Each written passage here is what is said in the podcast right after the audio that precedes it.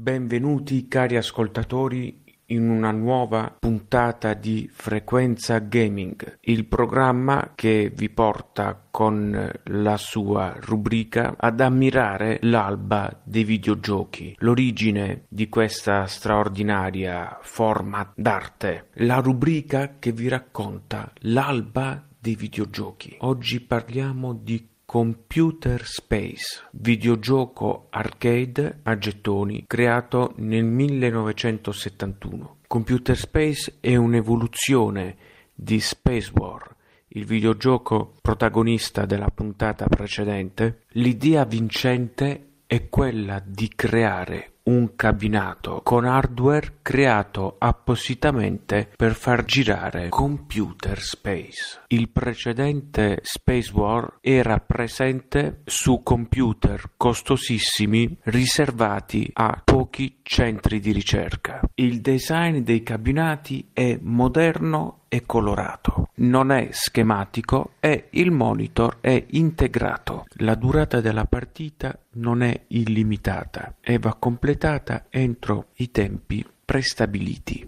Arriviamo così nei primi mesi del 1972. Arriva sul mercato la prima console da casa, l'Odyssey. Il sistema è privo di audio e vengono uti- usate delle schede rimovibili per i videogiochi. Inizialmente la console presenta un videogioco elementare che simula il tennis. Complice una campagna pubblicitaria poco chiara, il sistema non ottiene le vendite sperate. Apparentemente quella delle console casalinghe sembra essere una moda temporanea. Per fortuna non sarà così. Le scarse vendite della prima console sono dovute anche a una campagna pubblicitaria poco chiara. La console è collegabile a tutti i televisori e non solo a quelli della ditta produttrice la Magnavox, come il pubblico erroneamente crede. Il 1975 è l'anno di debutto per Pong. Questa volta la console è prodotta da Atari. Il successo